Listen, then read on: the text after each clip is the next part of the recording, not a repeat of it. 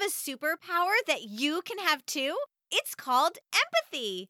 Empathy is when you truly notice someone else's feelings and you can imagine yourself in their situation. It changes the actions you will take and helps the person to feel seen and understood. This small act of kindness has a massive effect on the world. It really does, I promise. One little thing that you do for someone changes the way they act with other people and the way those people act, and it goes on and on. So I'm on a mission to create a world full of superhumans. Will you help me? Shout, Superhumans, if you're in. Amazing! Now, on with today's super story. A little while ago, when my mom and dad were making dinner, I overheard a conversation they were having. I know, I know, you really shouldn't listen to other people's conversations. But what are you supposed to do when they are having them in your kitchen right next to your craft table? And you just happen to be right there writing a story. There was nothing I could do.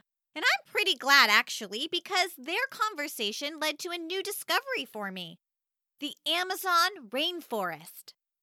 Mom was furiously chopping the lettuce when Dad came into the room and asked what was wrong.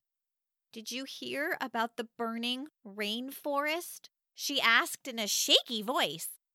That's when I looked up because my mom's voice really didn't sound like her normal one.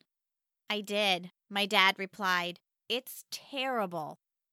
It's more than terrible, my mom cried out. I can't believe what we are doing to this earth. It's negligent. It's cruel. It's going to.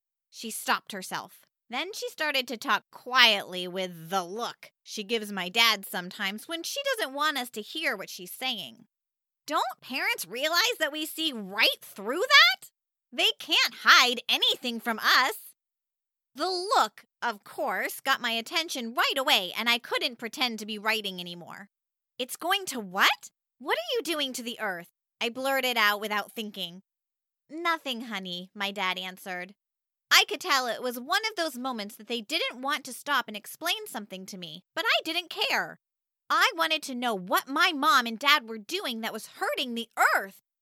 But you said that we should protect the earth, I continued. So what are you guys doing that isn't good? My mom put down the knife she was chopping with and knelt down next to my chair. I noticed her eyes were more watery than normal, and I could tell she was holding back tears. My imagination started wandering right away.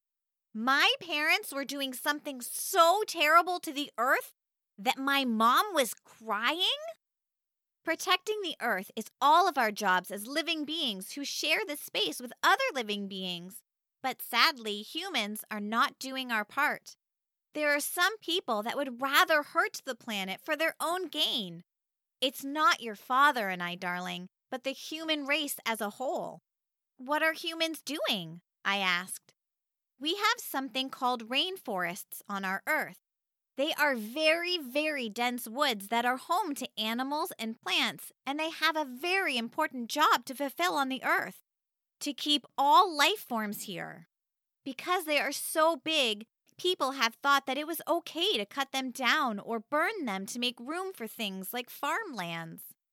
Some in a place called the Amazon are burning right now, she said. But what happens to the animals? I asked. Hopefully, they get out and move into a section of the rainforest that hasn't been burned. But there are less and less of those places, my mom answered. They are running out of places to live. Why would people do that? I asked. Exactly, especially when scientists have told us how precious the rainforest is to all of our lives, not just the animals and plants that live within them, my mom answered. What do you mean? Come on, my mom said. Let's do a little research together and you can learn about the rainforest. My dad continued to cook dinner while my mom and I went to the computer and started learning all about the rainforest and in particular, the Amazon rainforest. I learned so much.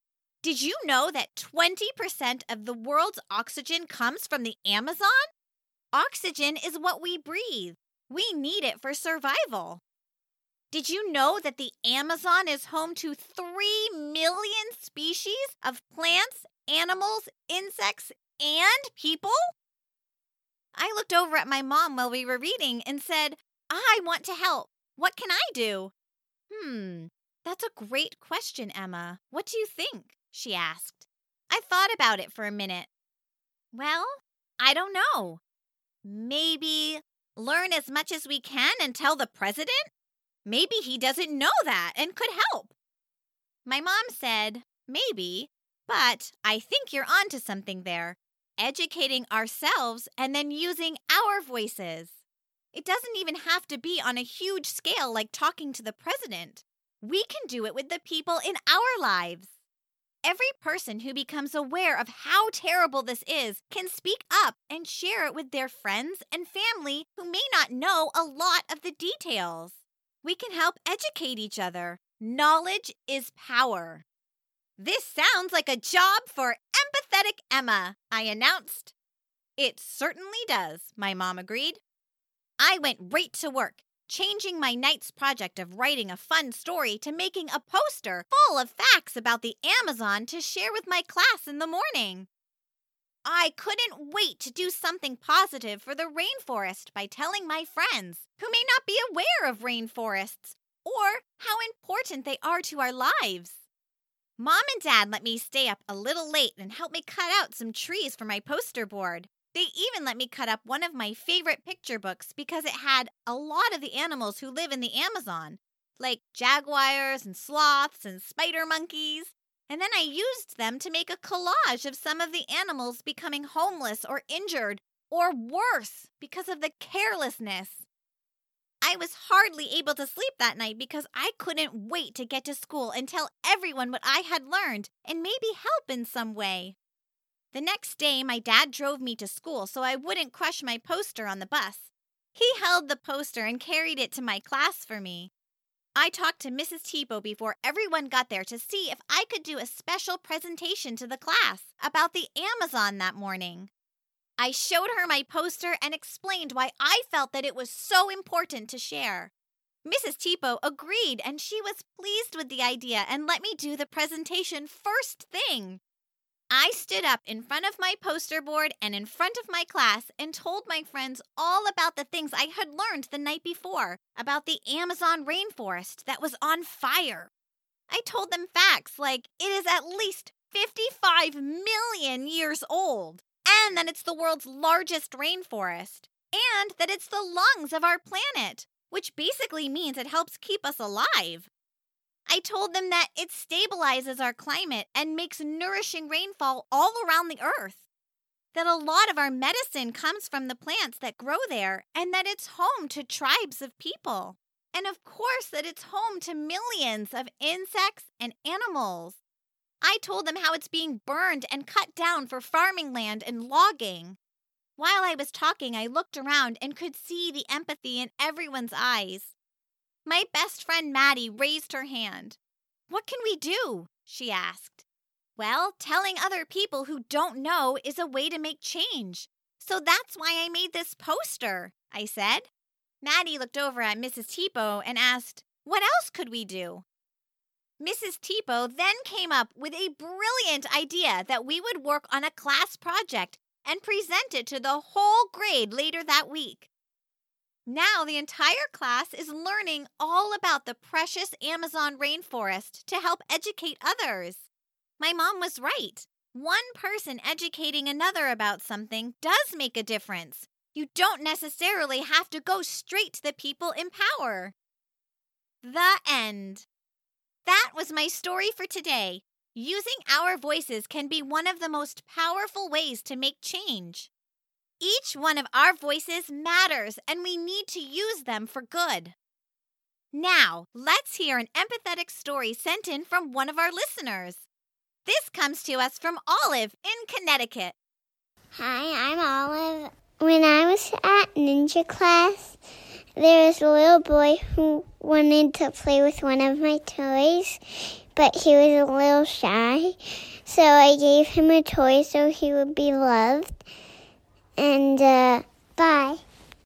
Thank you for sharing your story with us, Olive, and for using your superpower to make another friend feel loved. I also want to hear from you and to feature you at the end of my podcast. So have the amazing adult taking care of you record your empathetic story on a voice memo and send it to me at empatheticemma at gmail.com.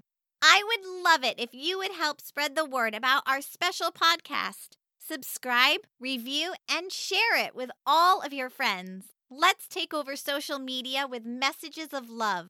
I can't wait to hear about all of the huge ways you are changing the world. For now, this is Empathetic Emma blasting off. I'll see you out there in the world using your superpower.